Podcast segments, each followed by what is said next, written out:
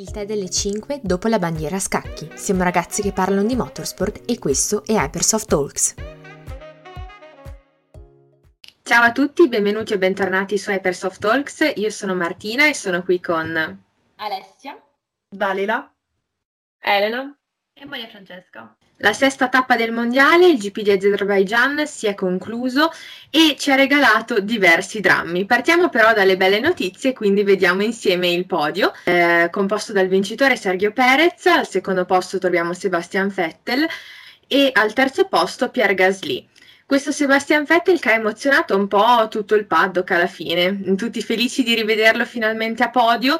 Eh, dopo anni veramente difficili con la rossa. Cosa ne pensate? Come vi è sembrato Vettel? Sì, un bel podio inaspettato, bellissima gara di, di Vettel che ha dimostrato che, che non ha dimenticato come si guida, che sa gestire le gomme, sa fare ancora dei sorpassi e sa, può ancora insegnare qualcosa ai ragazzini che stanno in pista con lui a battagliare, quindi io personalmente sono contenta del, del suo podio, del secondo posto, e anche per uh, Gasly sono contenta perché Alfa Tauri e lui se lo meritano,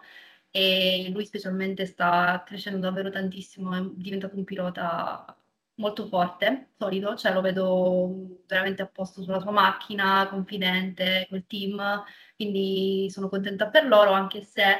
Uh, ecco, davvero inaspettato questo podio, non me l'aspettavo assolutamente, non avrei scommesso su di loro, non perché non credo in loro, ma perché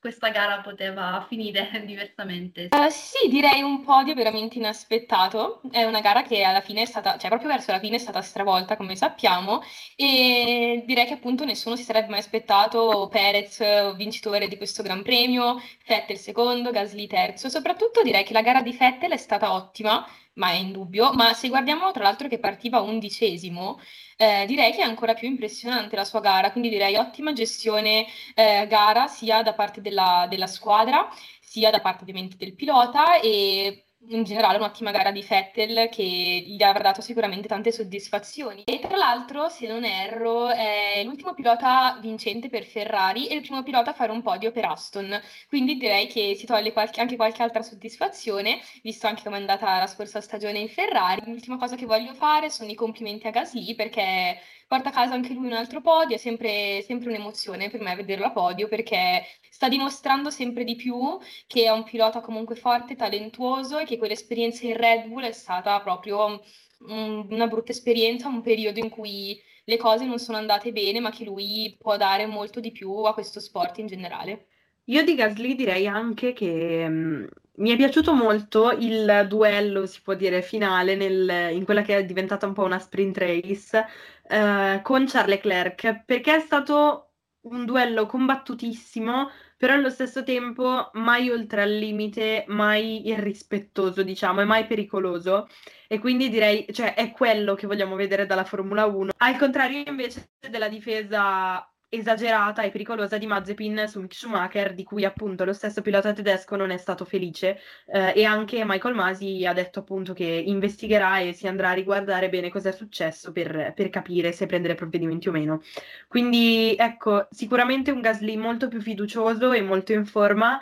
però io devo dire anche un Charles Leclerc, aprendo il capitolo Ferrari, che forse ha avuto la testa ehm, di dire di non rischiare troppo in quell'ultimo giro, buttando a monte tutto, tant'è che con i punti che ha fatto, diciamo, si è comportato da uomo della squadra, perché effettivamente Ferrari in questo momento è terza nel campionato costruttori, superando eh, McLaren di due punti. Sì, devo dire che in generale la gara di Ferrari non è che mi abbia mh, soddisfatta così tanto, nel senso che dopo la gara di Monaco e soprattutto anche dopo la qualifica di Monaco avevo delle aspettative più alte per un circuito cittadino come quello di Baku. È vero che è una pista diversa perché c'è un carico aerodinamico minore, quindi il lungo rettilineo non era di certo il punto di forza della Ferrari, però in realtà anche nelle, nelle prove libere del venerdì avevano fatto vedere dei buoni tempi, quindi io mi aspettavo di più. Hanno portato a casa il loro risultato alla fine? Sì. Hanno fatto un lavoro eccellente? No, secondo me.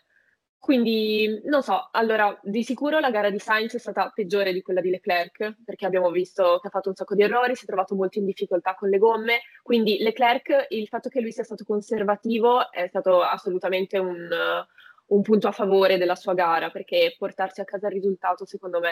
era la cosa più importante da cavare fuori dalla giornata. Quindi sì, sono d'accordo, la gara di Leclerc è buona, però la gara di Ferrari in generale non...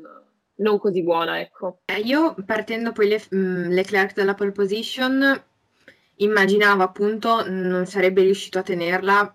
per tantissimo, però non pensavo ehm, avrebbe perso così tante posizioni subito. Poi è vero che la strategia magari non è stata ottimale, soprattutto nel cambio gomme, che li ha fatti finire entrambi dietro Stroll, e questo sicuramente, che aveva le hard, e quindi insomma eh, era su un'altra strategia che lo portava a rimanere fuori ancora a lungo, e questo sicuramente non ha giovato ad entrambi, e mi dispiace perché insomma ci credevo un pochino. È sempre bello vedere la Ferrari riuscire a partire in pole position, soprattutto perché quest'anno è vero che avevamo aspettative un po' più alte, ma mh, magari non così alte da vederli già partire due volte eh, dalla prima posizione. Eh, peccato, insomma, speravo un pochino meglio, anche per Sainz, che eh, mi aveva abituata un po', un po' meglio effettivamente nelle prestazioni in gara. Tra l'altro a me una cosa che mi ha stupita è che l- il team principal ha detto, Mattia Binotto, che eh, sapevano che avrebbero fatto fatica con le rosse, ma a questo punto non ho capito perché non hanno nemmeno provato a qualificarsi con le gialle. Cioè io immagino che non fosse così facile, però non ci hanno nemmeno provato. Allora se tu sai che la rossa comunque è la gomma con cui fai più fatica, almeno prova una strategia diversa. Sì, secondo me dimostra forse ancora una volta che i problemi dell'anno scorso sono lontani ma non sono andati via del tutto. Cioè che poi Ferrari riusciva a, a conquistare tanto, diciamo, nella parte guidata e nelle curve, ma in rettilineo quei venti cavalli che mancano rispetto al motore Mercedes e rispetto al motore Honda si sentono purtroppo, e in un circuito come Baku hanno fatto la differenza. Da Ferrari devo dire che mi sarei aspettata di più, soprattutto in quella che è stata, diciamo, la sprint race finale, perché Ferrari aveva dimostrato di andare molto bene con un carico di benzina basso e sul giro secco, quindi io pensavo che almeno sui due giri potessero andare meglio. Um, non è stato così. D'altra parte nella gara, diciamo nella prima gara, Uh, anch'io mi aspettavo un po' meglio, soprattutto considerando il risultato finale con Leclerc che è arrivato quarto. Uh, dobbiamo considerare che appunto se non ci fosse stato il ritiro di Max Verstappen e non ci fosse stato, diciamo, l'errore di Lewis Hamilton, sarebbe arri- arrivato addirittura sesto partendo dalla pole. Quindi ecco, um, di sicuro c'è ancora da lavorare sul fronte tecnico della macchina, c'è da lavorare sul motore, però sì, mi aspettavo un po' di meglio forse. Poi è un ottimo risultato invece l'essersi portato a casa intanto il posto su McLaren, che però mh, non ha brillato di certo questo weekend, quindi diciamo che tra, tra entrambe le squadre c'è stata forse qualche scintilla in più dalla rossa, però mh, nessuna dei due ha avuto un weekend eccellente, direi. Io credo che loro abbiano visto la, l'occasione ghiotta di fare la pole anche questo weekend dopo Monaco. E anche se ehm, erano arrivati a Baku consapevoli che non avrebbero fatto una gara come ad esempio quella di Sainz a Monaco, eh, ci hanno provato, hanno fatto la qualifica con le rosse, però poi i problemi, i nodi sono venuti al pettine, hanno tenuto le rosse per dieci giri, ovviamente hanno dovuto mettere le bianche perché eh, cioè il calo era, era evidente. E comunque sì, Daniela, sono d'accordo con te sul fatto che non hanno brillato nemmeno le McLaren. Uh, comunque Ferrari bene, questi due punticini in più. Onestamente non so, alla lunga c'è ancora il campionato, è abbastanza lungo, uh, quanto riusciranno a tenere dietro le McLaren, perché secondo me il weekend che hanno avuto tutte e due le McLaren, visto che finora uh, diciamo almeno una delle due riusciva ad arrivare um, un po' più, un po' più in su, prendere più punti, sarà, diciamo, cioè i risultati non penso che saranno sempre così negativi, mentre Ferrari credo che avranno ancora un po' da lavorare. Ma effettivamente è vero, è la prima volta in cui vediamo entrambe le McLaren in difficoltà, e anche perché di solito siamo abituati sia nelle libere che eh, anche in qualifica a volte a non vederli brillare, e poi comunque in gara riescono a tirare fuori degli ottimi risultati. Eh, stavolta invece sia Norris che Ricciardo sono appunto eh, sembrati un po' forse sottotono, hanno avuto delle difficoltà poi evidenti.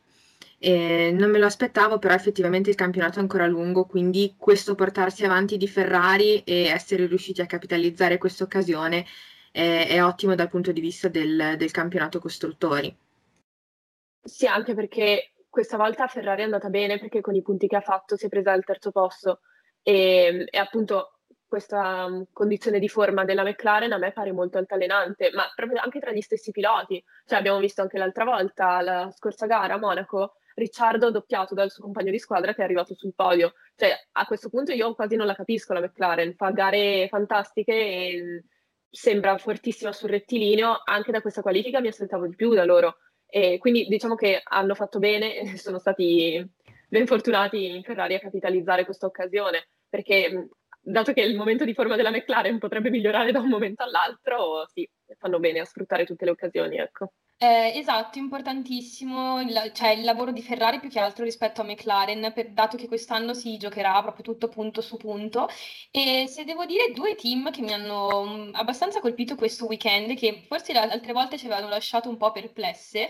eh, sono l'Alfa Tauri e l'Aston Martin. L'Alfa Tauri ha fatto benissimo, beh, con Gasly a podio, terzo, ma anche Tsunoda che è arrivato settimo, e forse l'unica cosa che posso dire di Tsunoda è che ha ritirato fuori un po' il suo carattere, ha esagerato un po', che direi decisamente, nei confronti de- nella risposta al suo ingegnere, eh, però a parte questo, mh, tralasciando questo, direi comunque un ottimo weekend per l'Alfa Tauri, per entrambi i piloti. E per quanto riguarda l'Aston Martin, il team non ha capitalizzato quanto, quanto si meritava questo weekend, dato il ritiro improvviso di Stroll eh, per il cedimento della posteriore sinistra, che però eh, Stroll fino a quel momento stava facendo un'ottima gara, perché aveva tenuto le hard per ventinove giri e alla fine si è ritirato non per un errore suo. Quindi direi che l'Aston Martin in particolare, sia a livello di strategia eh, sia in generale anche per entrambi i piloti, mi è piaciuta particolarmente questo weekend, e ci tenevo a dirlo, dato che spesso ero rimasta abbastanza perplessa dalla lavoro che stavano facendo. Però se continuano così e si dimostreranno solidi anche nelle prossime gare, sicuramente eh,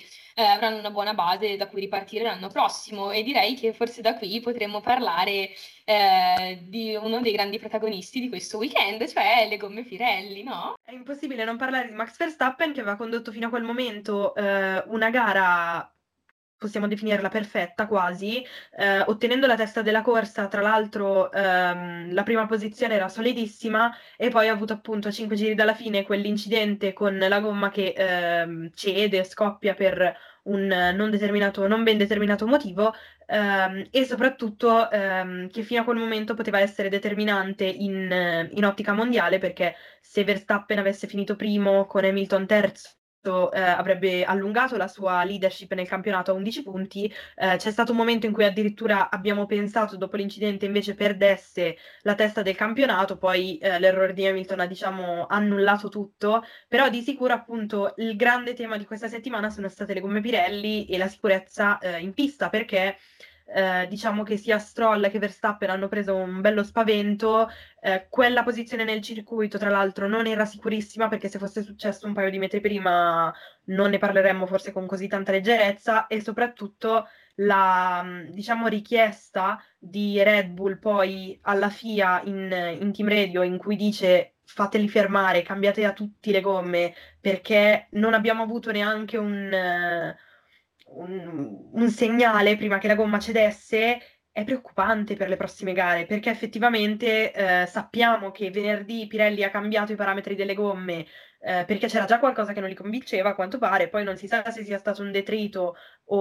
o qualche altro problema. Mh, di sicuro Pirelli ha già inviato le gomme a Milano e ci sta già lavorando, e noi confidiamo negli uomini di Mario Isola, però è, appunto, di sicuro è stato un grande tema e ha avuto un risvolto positivo per qualcuno, negativo per altri, sulla gara e sul campionato. Sì, beh, soprattutto io fatico, dato che hai parlato di Mario Isola, io fatico a pensare, a credere che sia, che sia tutta una coincidenza il fatto che ben tre piloti, perché quando poi state analizzate eh, e controllate le gomme cambiate dopo il... l'incidente di Verstappen, hanno visto che anche nella gomma posteriore sinistra di Hamilton c'era un taglio. Quindi a me mh, sembra difficilissimo credere che sia tutta una casualità il fatto che tre piloti abbiano riportato lo stesso problema sulla stessa gomma. Quindi non lo so, ovviamente non posso saperlo io, confidiamo nelle analisi che verranno fatte, però è sicuramente una cosa molto particolare.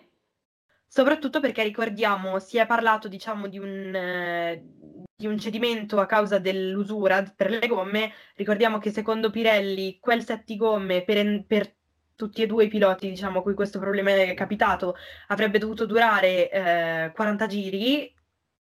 sono state usate per una trentina, quindi eh, è una problematica seria. Sì, soprattutto mh, nonostante Pirelli per ora abbia avallato la eh, soluzione, diciamo, dei detriti in pista, secondo me non regge e eh, sicuramente il problema dell'usura è una cosa che continuerà ad accompagnare Eh, i piloti e i team nel corso del mondiale. Una considerazione secondo me che va fatta è anche la questione forse del poco tempo che viene dato a Pirelli per valutare effettivamente eh, quella che può essere l'usura delle gomme nel corso del weekend di gara, perché se consideriamo appunto che Eh, le prove libere sono eh, diminuite, questo è vero, va a favore dello spettacolo, ma eh, dà anche la, una possibilità, insomma, ai tempistiche minori, ai tecnici di Pirelli di poter valutare esattamente quelle che sono eh, le strategie migliori e anche il degrado che, eh, degli pneumatici, cioè consideriamo anche le strategie che mh, ogni weekend mh, Pirelli propone, si vanno poi sempre a diversificare, quindi in realtà forse neanche Pirelli ha effettivamente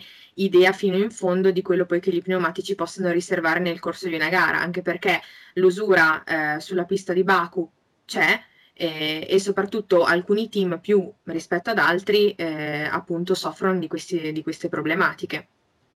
Stranezze e misteri di Pirelli a parte, l'unico che alla fine ha potuto gioire, o quello che ha, ne ha gioito di più di tutta questa situazione, è stato Sergio Perez e in realtà l'intera Red Bull, perché è stata l'unica a portarsi via dei punti veramente utili per la lotta al mondiale. La gara di Perez è stata ottima fino alla bandiera rossa per il gioco di squadra che poteva andare a favore di Verstappen e poi è stata ottima proprio per se stesso, quindi diciamo per lui è stato un redemption day completo quello di, quello di Baku. Come vi è sembrata la sua gara e che cosa si porta a casa da Baku la Red Bull oltre che un consolidato primato al mondiale? Allora, io voglio essere cattiva. Perez è stato domenica tutto ciò che non è stato e non è riuscito a essere Valtteri Bottas in queste ultime gare. Cioè, Perez è stato il perfetto secondo pilota fino a quel momento, tenendo dietro Hamilton, aiutando Verstappen, eh, conseguendo una gara magistrale, direi, aiutato ovviamente dall'esperienza. E poi, quando invece è stato necessario che vincesse, l'ha fatto senza problemi, quindi io direi Red Bull che finalmente dimostra anche di aver fatto la scelta giusta in fatto di piloti, perché diciamo che lo stesso problema eh, di un pilota che non riusciva mai a essere abbastanza vicino a Verstappen da aiutarlo l'ha avuto la Red Bull negli ultimi anni con Gasly e poi Albon, e finalmente in realtà è riuscito ad avere un pilota costante, un pilota che è lì e che dimostra soprattutto in gara di avere quell'esperienza e quella capacità di aiutare. E questo si vede tantissimo in campionato, perché effettivamente la Red Bull inizia ad avere un vantaggio, direi, buono, considerevole di sicuro su Mercedes, che addirittura questa settimana è tornata a casa da Baku senza neanche un punto da entrambi i piloti, addirittura con un Hamilton che è finito, e fa quasi ridere dirlo, dietro a Nikita Mazepin. Guarda, secondo me, cioè premettendo che la gara di, di Perez è stata...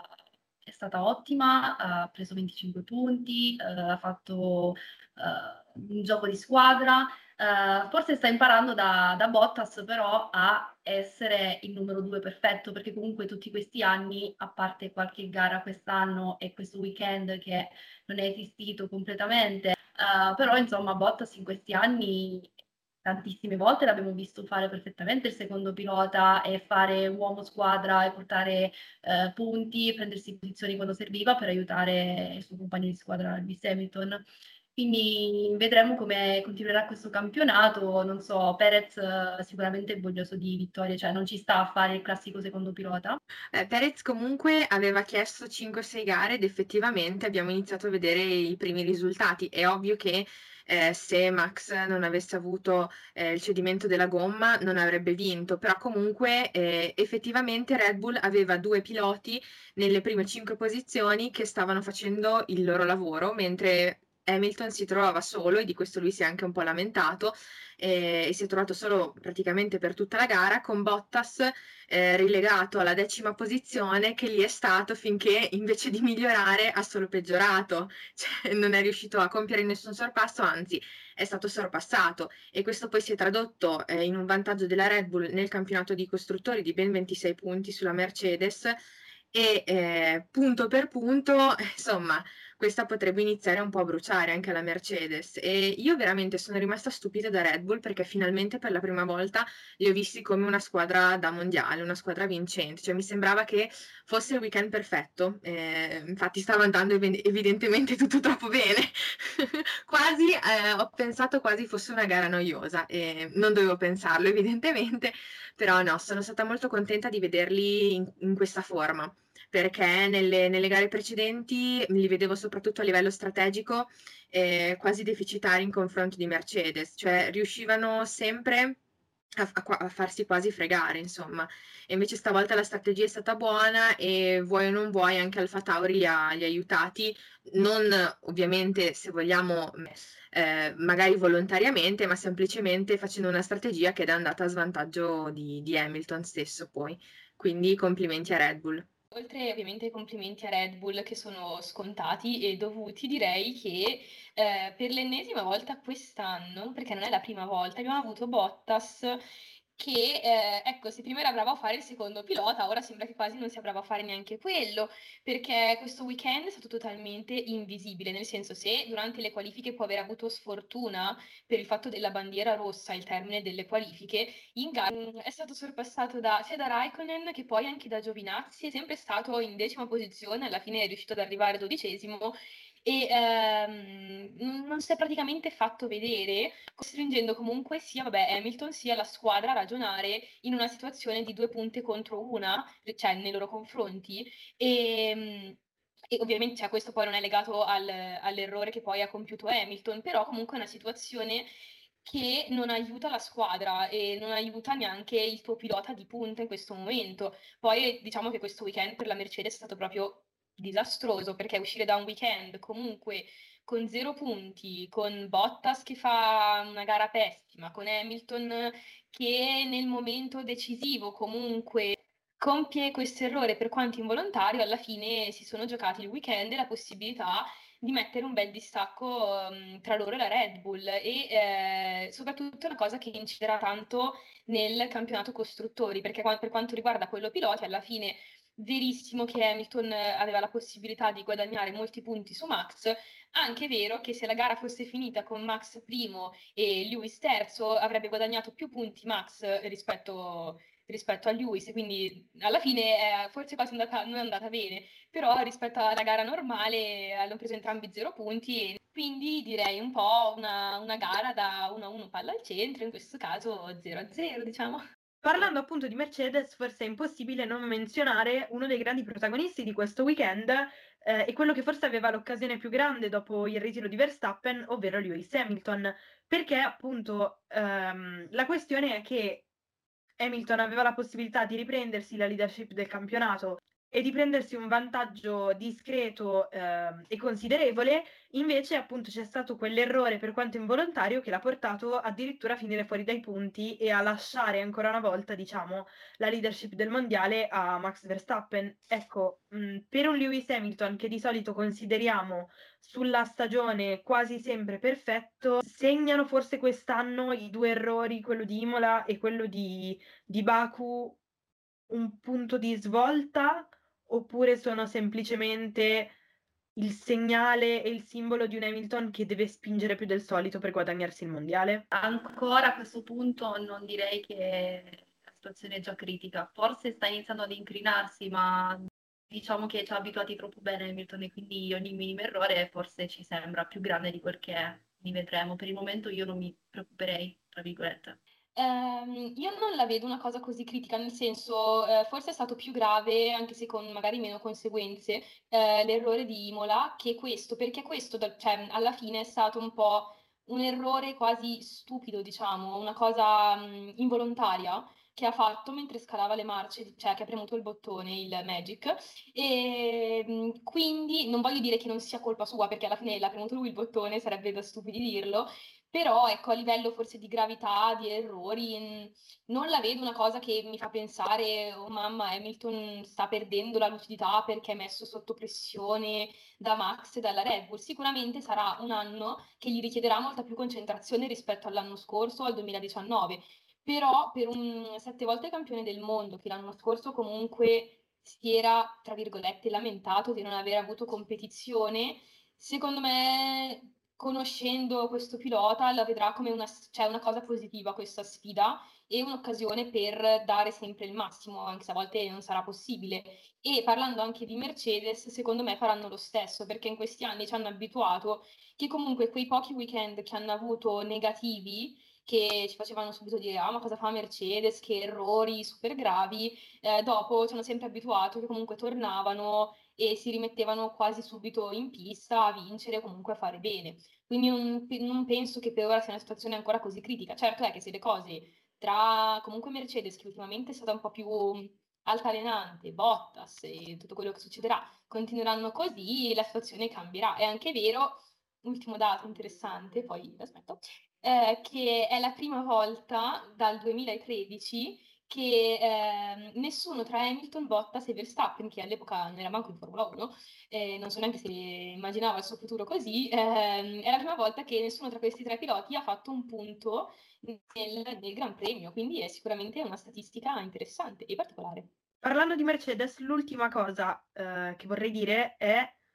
dato che facciamo sempre un po', no, anche questa critica a Tsunoda per i team radio, a qualcuno per le dichiarazioni,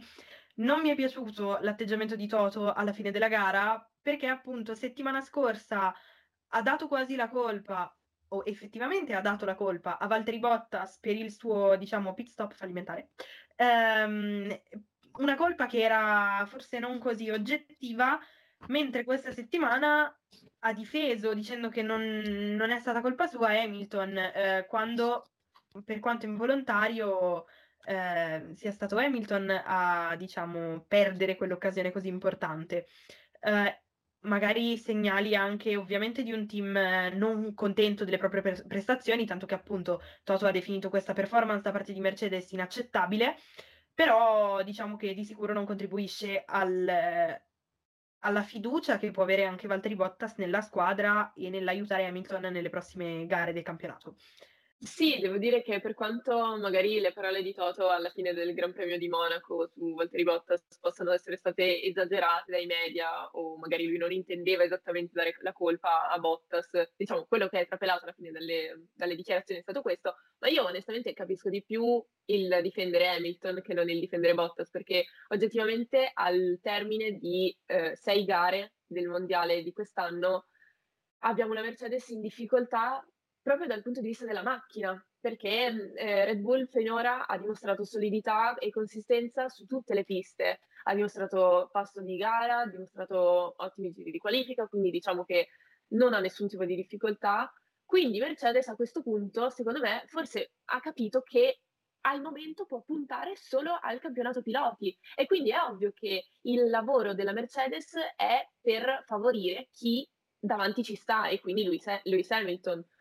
Io per questo dico che forse ha più senso che Toto difenda Lewis, perché in questo momento il morale della squadra è a terra. Non facevano, non si portavano a casa uno zero in campionato dal duemiladiciotto, dall'Austria del duemiladiciotto, e anche in quel caso la lotta per il mondiale era molto serrata, in quel caso era con Ferrari, e quindi diciamo che essa è quasi una scelta obbligata, è chiaro che adesso punteranno su di lui. Vediamo come si evolverà la situazione. C'è da dire anche che Lewis Hamilton ha vinto, è arrivato a vincere mondiali anche più combattuti che non questo al termine di sei gare, quindi di sicuro i giochi sono tutti ancora aperti, non abbiamo idea di come si comporterà eh, la Red Bull alla fine del campionato, così non abbiamo, come non abbiamo idea di come si evolverà la situazione della Mercedes, ma possiamo solo aspettare. L'unica cosa a me che un po' stride, diciamo, delle affermazioni di Toto settimana scorsa e questa settimana non è tanto accusare un pilota piuttosto che l'altro, perché sappiamo tutti che Hamilton è un po' il, la star della Mercedes e ci mancherebbe, eh, è forse il fatto che da una squadra la cui filosofia è sempre stata si vince e si perde tutti insieme come una squadra, di sicuro io non mi aspetterei che quando sbaglia un pilota gli viene detto eh, hai sbagliato tu, e quando sbaglia l'altro invece eh, poverino tu non hai fatto niente.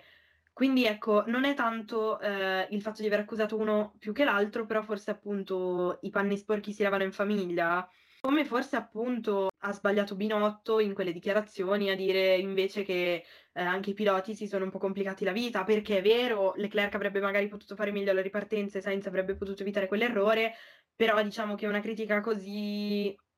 aperta ai piloti non fa mai bene al morale della squadra, non ti fa mai apparire bene da team principal, per quanto ovvio non puoi giustificare sempre qualsiasi cosa facciano i piloti. D'altra parte, parlando di Red Bull che sta andando molto bene o comunque si sta tenendo più costante di Mercedes per quanto sembra, eh, Verstappen ha già detto appunto che lui ritiene che tornando sulle piste normali, allontanandoci dai circuiti cittadini, eh, si aspetta una Mercedes che tornerà competitiva e che tornerà la prima forza in campo forse, eh, e quindi ci vediamo in Francia. Quindi ci vediamo in Francia sul circuito Paul Ricard, ma non la prossima settimana, fra due settimane, il venti di giugno. Continuate a seguirci e a supportarci su tutti i nostri social. Vi diamo appuntamento quindi alla prossima puntata di Hypersoft Talks. Ciao!